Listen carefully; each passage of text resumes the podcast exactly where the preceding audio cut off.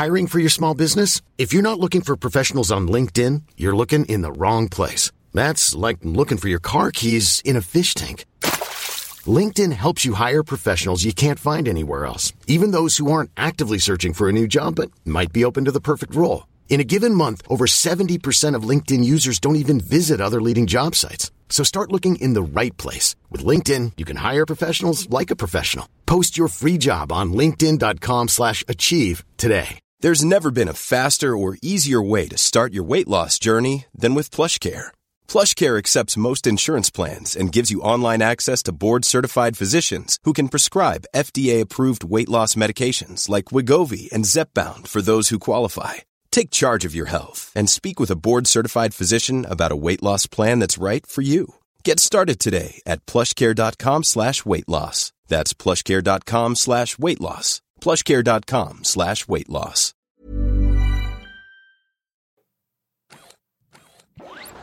Welcome to Jetpacks Are Overrated.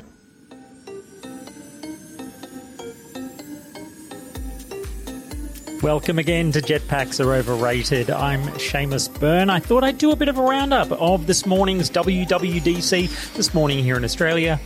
I guess it was this morning in America as well. It was just that it was 3 in the morning here as opposed to 10 a.m. Over in California. But yeah, a bit of a roundup of the keynote from WWDC this year. A full virtual event, very different experience to usual. I was lucky enough to be there in person last year, and so tuning in online this year, but everybody was tuning in online for this one. And, you know, credit to Apple, they're always good at the polish on these sorts of events, and in this case, even in the sort of pandemic mode, they managed to deliver a pre-record, very slick event rather than, you know, sticking Tim Cook in front of a Zoom connection to talk to us all live. I think they did the very Apple version of what they were talking about. So we got the latest news on iOS 14. The next big update there. We got news on macOS Big Sur, which is the next version for the Mac operating system, and of course iPad OS, TV OS, and Watch OS. So I just wanted to run down some of the things that jumped out at me in this year's lineup. And look, and I'm going to kind of go based on my notes. So this is really the order in which things fell out during the conversations today. And the first part was, of course, iOS 14 itself and the fact that we're going to get widgets everywhere finally on the iPhone. Of course, widgets were one of those things that always lived just off to the left swipe from your home screen in iOS when they introduced them. And then, of course, that's been something over on Android, has been available on pretty much any home screen that you like since the earliest days pretty much of Android. And, you know, I discussed this on the main ByteSide show earlier, but it's one of those cases where I think it's not the kind of thing that would make me switch which operating system I use, but it's absolutely going to be really nice to have that feature available to us in future.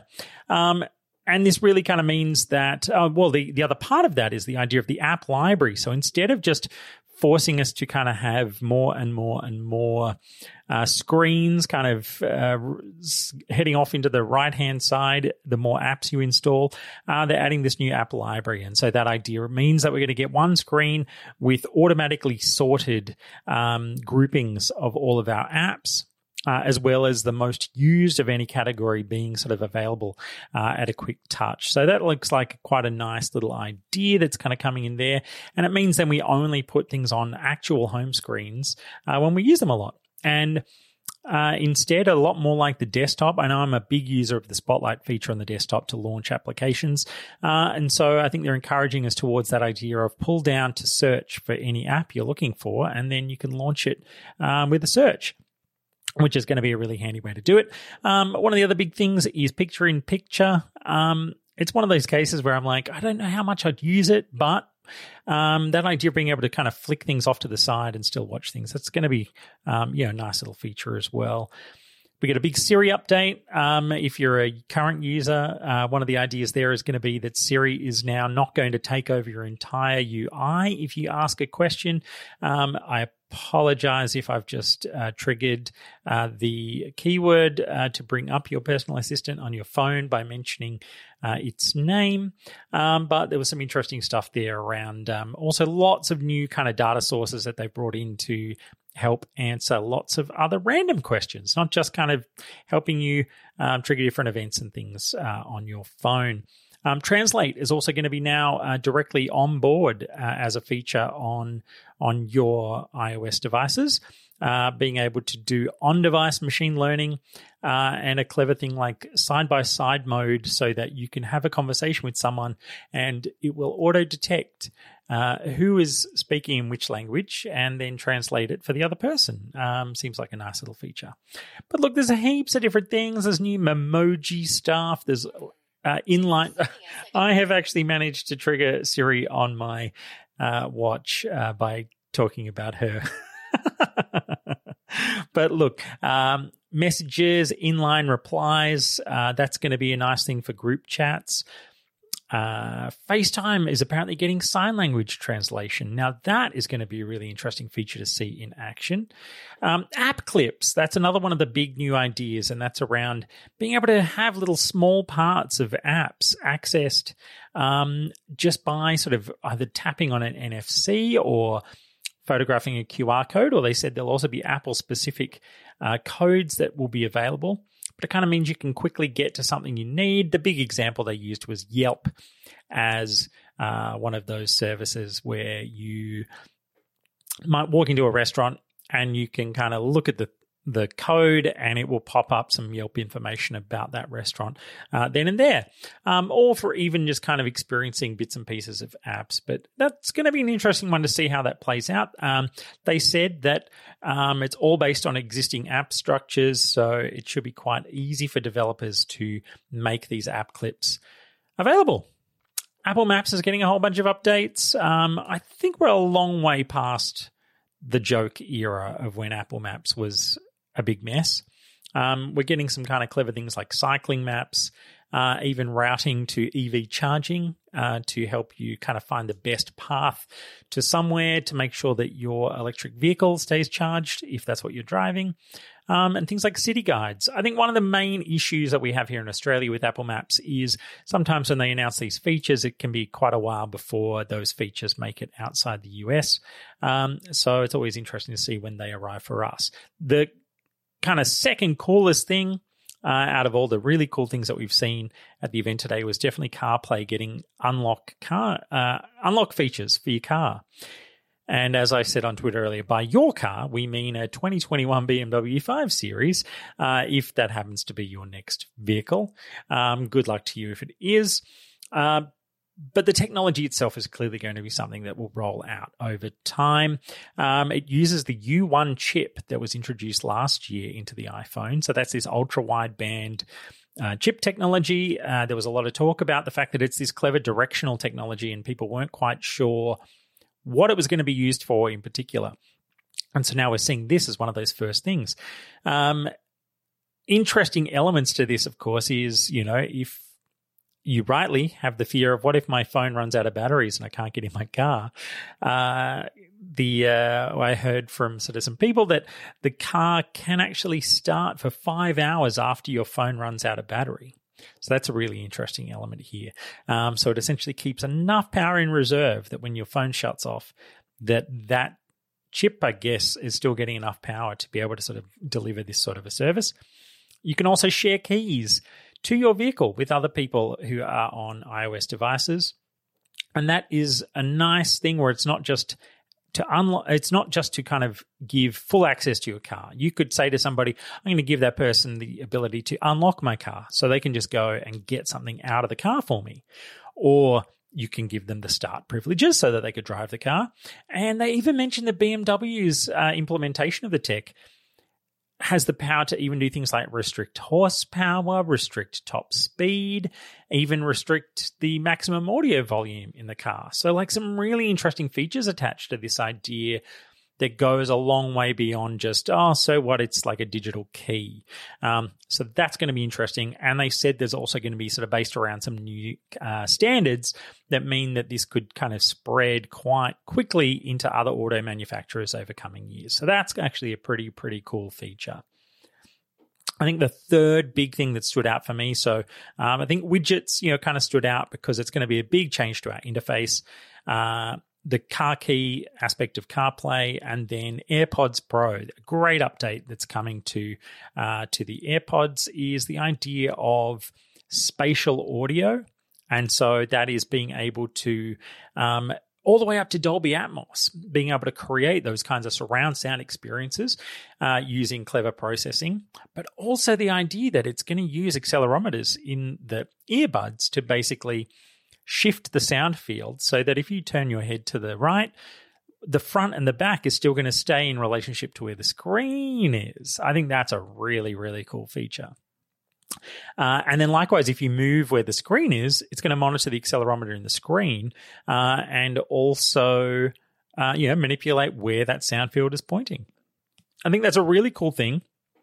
I asked a question in sort of a follow-up briefing about whether this could be applied to augmented reality technology, and they said there's nothing to talk about at the moment in that regard, but I think that's a really interesting thought to explore, the idea that that kind of spatial audio could be applied in really interesting ways when you think about augmented reality. And these devices have been becoming very good for augmented reality experiences. And just another little touch for AirPods Pro is the idea of seamless switching. So that means your AirPods, let's say you've been walking around, you're listening to a podcast on your AirPods, and then you sit down at your desk and you start working. The AirPods will automatically switch to the audio for your MacBook, or over to your iPad if you start doing things on the iPad. So really interesting idea to be able to take any of that manual process out of it and just let you get on with doing interesting things. So really like that. The other really sort of big thing is around kind of the idea of, for iPad in particular, I guess, scribbling everywhere. So kind of Newton 2.0, if you're old enough to remember that whole side of the Apple era in the first round of Steve Jobs' tenure there. And that was the idea you would kind of just actually write words on a screen of a little kind of PDA, and then it would convert them into text. And the Newton was notoriously bad at that.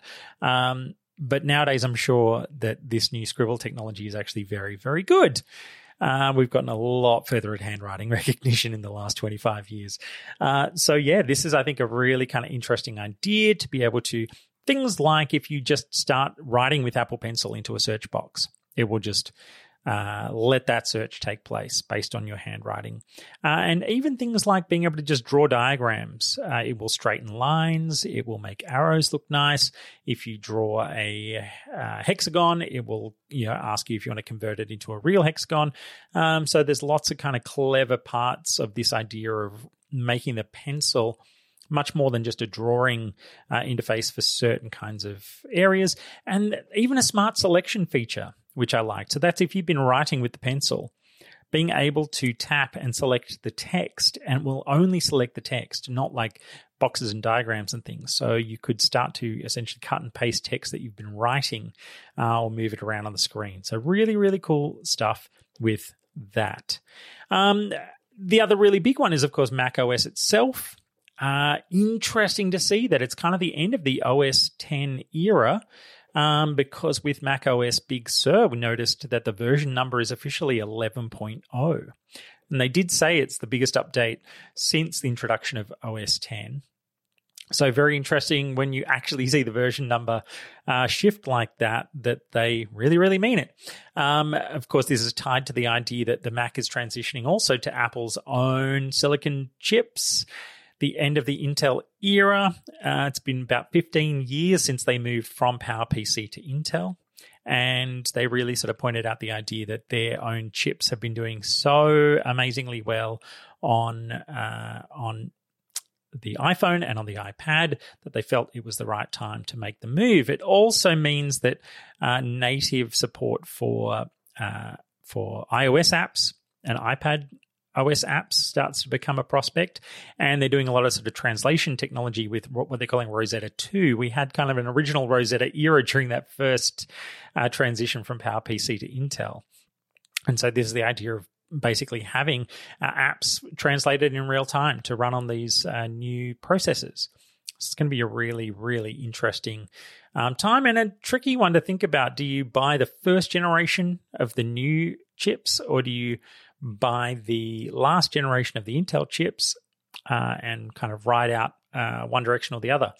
Interesting times. But macOS itself looks really different based on what we saw today. Much more like kind of iPad on steroids with sort of the glossy looks and things that really do look reminiscent of something more like iPad. I know that's going to worry a lot of users, because there are a lot of people who have really worried that sort of Apple has lost its focus on the Mac. And this idea of shifting its interface to look a lot more like the iPad and iOS is a really, that's a cause for concern for some. But the proof will be in the pudding when we get to start playing with this stuff. The betas are, of course, now available for developer previews. So never put this on a production device. That is the worst thing you could possibly do. This is a beta. Things will break. So don't put it anywhere that's too important. But I am hoping to start messing around with this a little bit on a spare device here at my office to get a better feel for what exactly is going on here. Lots more bits and pieces, of course, for the hardcore developer crowd happening over the next few days, but that is all the really big news. I'm sure I've missed a bunch of things. If I've missed anything that you're particularly excited about, then give me a shout. I'm at Seamus on Twitter, or you can, of course, contact me via ByteSide. ByteSide.com is the URL for finding this show and all the other shows. You can search ByteSide in your podcast app to find all the shows in the network. And, of course, you can email me, ask@byteside.com, if you want to shout out, ask any questions, or just get in touch. Until next time, we'll talk to you soon.